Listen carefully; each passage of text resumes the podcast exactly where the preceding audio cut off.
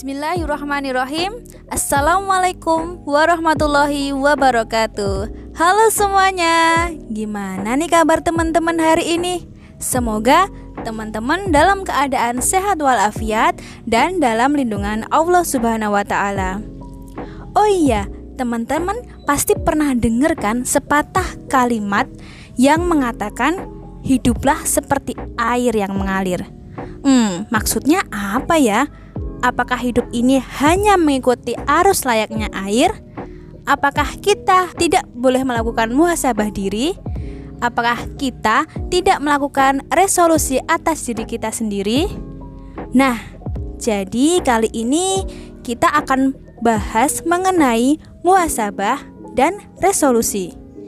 Eits, iya, tadi lupa kenalan ya. Kenalan dulu yuk. Nama aku Avel Novita Kumalasari. Dan tentunya aku nggak sendirian. Aku akan ditemani oleh seorang wanita hebat Sekaligus penulis buku loh. Hmm, siapa ya kira-kira? Ini dia Kak Vira yang akan membantu aku dalam membahas tema kali ini. Assalamualaikum Kak. Waalaikumsalam. Gimana kabarnya kakak hari ini? Alhamdulillah luar biasa. Masya Allah. Masya Allah. Jadi gini kak. Kan sebagian orang termasuk saya sendiri itu Kadang lupa untuk melakukan muhasabah.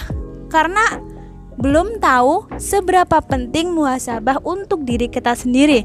Menurut Kak Vira nih Apakah penting muhasabah untuk diri kita? Tentunya muhasabah itu sangat penting dek Karena apa? Muhasabah itu adalah salah satu kunci dari apa? Dari keberhasilan dan kemuliaan seorang muslimah Dan juga muslim juga Ketika kita melakukan muhasabah kita akan merasa lebih baik dari sebelumnya ya kak ya Ya betul sekali. Dengan kita bermuhasabah maka kita akan dapat merenungkan hal-hal yang sudah terjadi Baik buruknya, untung ruginya. Kemudian kita juga dapat menghitung perbuatan apa yang sudah kita lakukan selama ini. Seperti itu. Muhasabah itu sangat penting untuk kemajuan kita ya. Berarti setelah kita melakukan muhasabah Pastikan ada resolusi nih kak apakah resolusi itu juga penting kak? Karena selain kita muhasabah pastinya kita akan melakukan apa sih yang dibutuhkan untuk mengubah diri kita selanjutnya?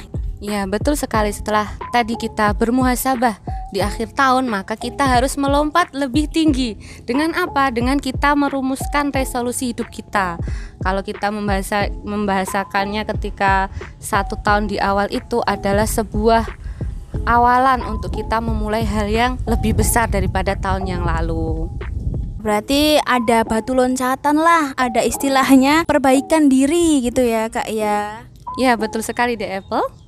Ketika kita nih kak udah melakukan muhasabah, udah melakukan resolusi diri, pastinya kita kan akan merancang suatu rencana ke depannya. Nah, terkadang kita tuh kayak males gitu loh, Kak.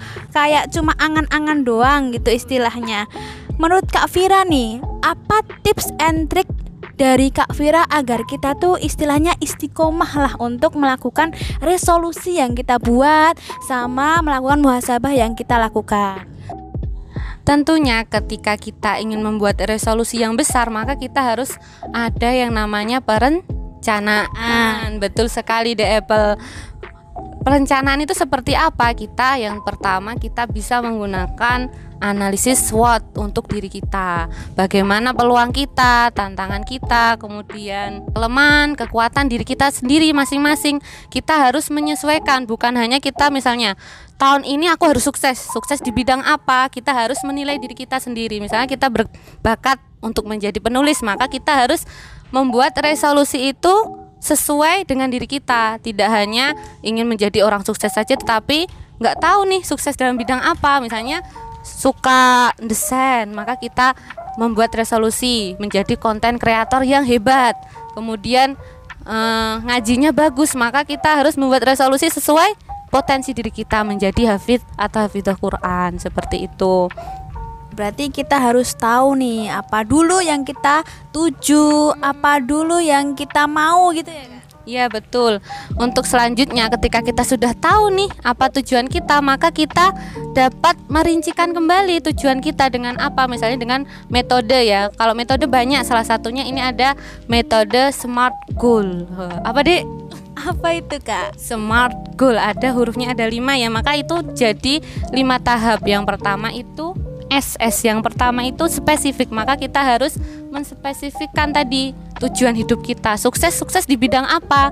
Salah satunya mungkin Mbak Vira contohkan ingin menjadi seorang penulis yang hebat. Misalnya itu sudah kita tangkap nih kata kuncinya resolusi tahun ini aku harus menjadi seorang penulis. Kalau misalnya kalau di Evel pengen jadi apa mau jadi youtuber. Ya masya Allah kekinian sekali ya de, de Apple ya. Kalau jadi youtuber maka kita juga harus spesifiknya. Coba spesifiknya apa coba misalnya? Ya mungkin membuat konten tentunya ya kak ya. Harus membuat schedule. Hmm, itu berarti di tahap selanjutnya ya. Spesifik itu gini gini misalnya. Pengen jadi youtuber yang keren. Itu spesifik. Kita bold atau kita stabilo kita tebelin itu impian kita. Kemudian kita lanjut ke tahap du Dua. Tahap kedua adalah huruf M, measurable atau dapat kita raih. Misalnya, kita pengen jadi YouTuber tadi ya, YouTuber. Tentunya kita harus sesuaikan juga niat di awal untuk YouTuber itu untuk apa? Misalnya untuk sebagai muslimah ya, menyebar kebaikan, maka kita measurekan atau kita dapat rumuskan kembali agar dapat kita ukur atau evaluasi dengan indikator yang jelas misalnya menjadi youtuber dengan subscriber sekian jumlah like sekian viewer sekian. Jadi kita harus merumuskan atau memeasurablekan itu dengan angka. Betul sekali. Jadi dapat diukur nih kalau tadi kalau tadi yang pertama ada serang penulis maka kita harus misalnya melahirkan satu atau dua buku. Nah itu harus di tebalkan menjadi tahapan yang kedua. Kita masuk huruf yang ketiga. Apa? Apa itu? Apa itu? Betul. A. A, A. itu adalah attainable. Attainable itu bawahnya lagi ketika tadi sudah dirumuskan maka apa sih yang harus kita lakukan untuk menjadi tadi misalnya konten kreator itu harus mengupayakan apa yang tadi di Apple bilang di awal harus membuat atau jadwal? atau jadwal. Itu yang terakhir deh sebelum itu adalah kita harus membuat konten. Konten yang bermanfaat tentunya. Kita harus lihat target marketnya atau penikmatnya seperti itu. Kita lanjut ke tahap 4 yaitu huruf R nih kak. R yaitu reliable. Jadi kita harus menyesuaikan target kita itu dengan kondisi real kita. Tidak boleh kita menawar misalnya, "Duh, aku sibuk kuliah, sibuk organisasi." Misalnya terus kita melalaikan resolusi kita di awal. Misalnya kita tadi kita pengen jadi konten kreator, maka kita harus benar-benar real melakukan tahap yang di tahap sebelumnya tadi ya, yang measurable tadi dan attainable. Jadi kita harus melaksanakannya. Misalnya seorang konten kreator harus per pekan itu membuat satu konten, maka harus real satu konten minimal ya kak. Minimal betul sekali. Jadi harus benar-benar kita jalankan dengan kondisi apa pun. Kita harus punya tekad nih, jangan ada alasan untuk menundanya lah istilahnya. Dan selanjutnya yang terakhir nih kak yaitu T ya yaitu timely. Kita harus punya tenggang waktu tadi ya yang di Apple katakan kita harus membuat jadwal schedule itu masuk ke timely. Karena kalau kita tidak mengukur waktunya kita akan malas-malasan kita tidak punya semangat untuk menggapainya. Karena akan mungkin akan terlena dengan hal-hal yang menyenangkan. Misalnya lebih senang main daripada kita mengejar resolusi kita di 2022 ini. Seperti itu. Kayak kita diajak temen nih tiba-tiba nih kak. Terus padahal hari ini harusnya upload ya tapi kita malah enak diajak temen. Kita lupa. Nah kita harus tahu nih oh ini jadwalnya upload kita harus ingat gitu ya. Hmm, jadi kita harus benar-benar tadi punya tekad untuk menggapai mimpi kita. Jadi kita harus sedikit tegas lah untuk diri kita karena sebuah impian itu tidak hanya kita berleha-leha bermanis ria tetapi kita harus memperjuangkannya. Kalau Sultan Syahir tahu dulu itu pernah berkata hidup yang tidak dipertaruhkan itu tidak bakal dimenangkan. Sebetulnya maka kita harus mempertaruhkan diri kita untuk kebersa keberhasilan kita tentunya.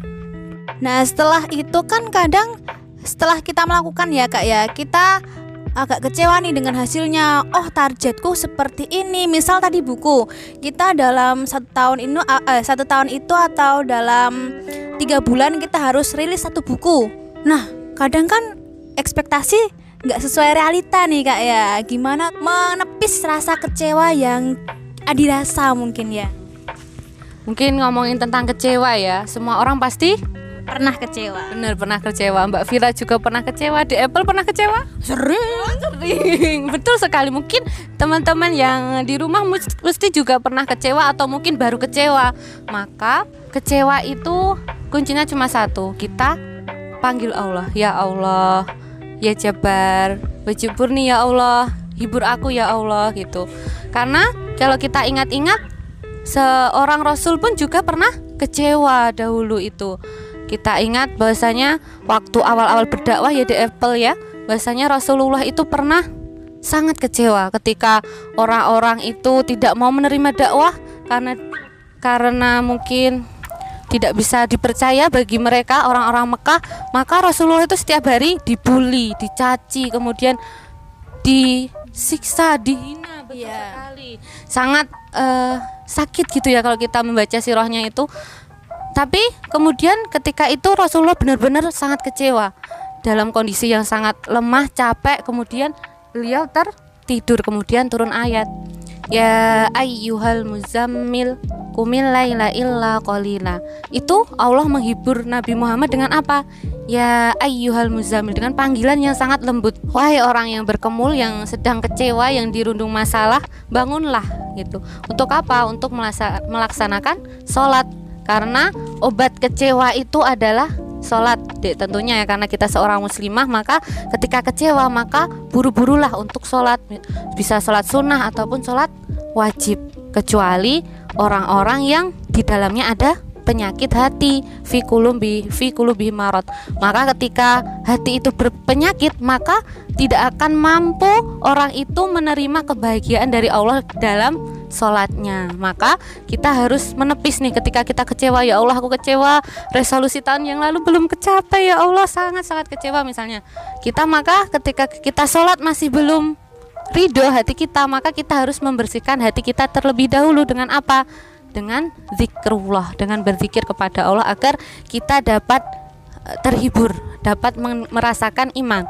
Liyazdadu imana ma iman maka Allah itu menghibur hambanya dengan iman. Ketika kita beriman, memiliki iman, maka hati kita akan terasa tentram tadi ya. Maka hiburan yang lain pun bisa, tapi sesungguhnya hiburan yang sangat baik adalah hiburan dari Allah berupa iman seperti itu. Jadi ketika kita merasa kecewa atas target yang tidak terpenuhi, berarti kan kita harus kembalikan lagi ke Allah yang menentukan, yang memutuskan apa yang terjadi di bumi ini ya Kak. Betul sekali. Tugas kita hanya mengikhtiarkan ya, Dek. Jadi, ketika kita sudah mencapai tadi sudah menjalankan target-target tadi, kemudian merancang juga sudah bagus, maka hasil akhir ada di tangan Allah. Jadi kita harus mengembalikan kembali kepada Allah. Maka yang baik itu belum tentu baik untuk kita, tetapi Allah tahu yang terbaik untuk kita itu apa. Di situ kita berlatih untuk dewasa. Jadi kita tidak bisa terpengaruh nih ke di lagu-lagu yang sekarang. Takut tambah dewasa, takut takut kecewa. Masya Allah, Devil pinter nyanyi ya, masya Allah. Itu jadi tidak ada tuh rumusnya seorang muslimah kok takut tambah dewasa karena semua persoalan itu akan membuat kita melompat lebih tinggi tentunya. Mempunyai pengalaman yang lebih banyak semakin didewasakan oleh lingkungan juga ya kak ya. Oke Masya Allah sekali ya. Ngomong-ngomong dewasa nih kak Ukmi kan juga sudah 20 tahun ya. Itu sudah termasuk dewasa. Iya Masya Allah. Iya, jadi uh, apa sih harapan dari Kak Vira untuk Ukmi yang semakin dewasa, semakin evolusi? Semoga Ukmi Nurul Ilmi semakin bermanfaat tentunya untuk kalangan mahasiswa, untuk masyarakat umum dan memberikan manfaat yang sangat baik, memberikan warna yang baik dan juga dapat semakin berkah. Amin. Terima kasih Kak Vira atas waktunya, atas ilmunya yang diberikan untuk pendengar kita kali ini. Jadi kesimpulannya adalah kita ketika muhasabah harus meliputi SWOT yaitu strength artinya kekuatan, weakness artinya kelemahan yang kita miliki, opportunity artinya peluang yang harus kita gapai dan threats atau ancaman. Resolusi. Jadi di resolusi itu kita ada istilah smart goal S-nya itu spesifik. Jadi kita harus menentukan secara spesifik apa tujuan kita. Yang kedua adalah adalah measurable. Yang ketiga adalah A, attainable. Yang keempat adalah R, artinya reliable. Yang terakhir adalah T, time atau waktu ya teman-teman. Ya, mungkin ada closing statement dari Kak Vira untuk pendengar kita. Ya, untuk teman-teman uh, untuk closing statementnya tadi sudah Mbak Vira utarakan tentang kutipan dari Sultan Syahir. Bahasanya ketika kita hidup kita tidak kita pertaruhkan maka kita tidak akan pernah menang dalam hidup kita. Maka ketika kita ingin menjadi muslimah terutamanya teman-teman muslimah yang baik muslim yang baik maka kita harus mampu mempertaruhkan diri kita untuk dapat dimenangkan. Semoga teman-teman dapat memenangkan tahun 2022 dengan sangat baik dan juga menjadi sang juara. Amin. Terima kasih Kak Vira. Mungkin itu dulu yang bisa kita bahas kali ini. Semoga bermanfaat untuk teman-teman. Sampai jumpa lagi. Assalamualaikum warahmatullahi wabarakatuh. Waalaikumsalam warahmatullahi wabarakatuh.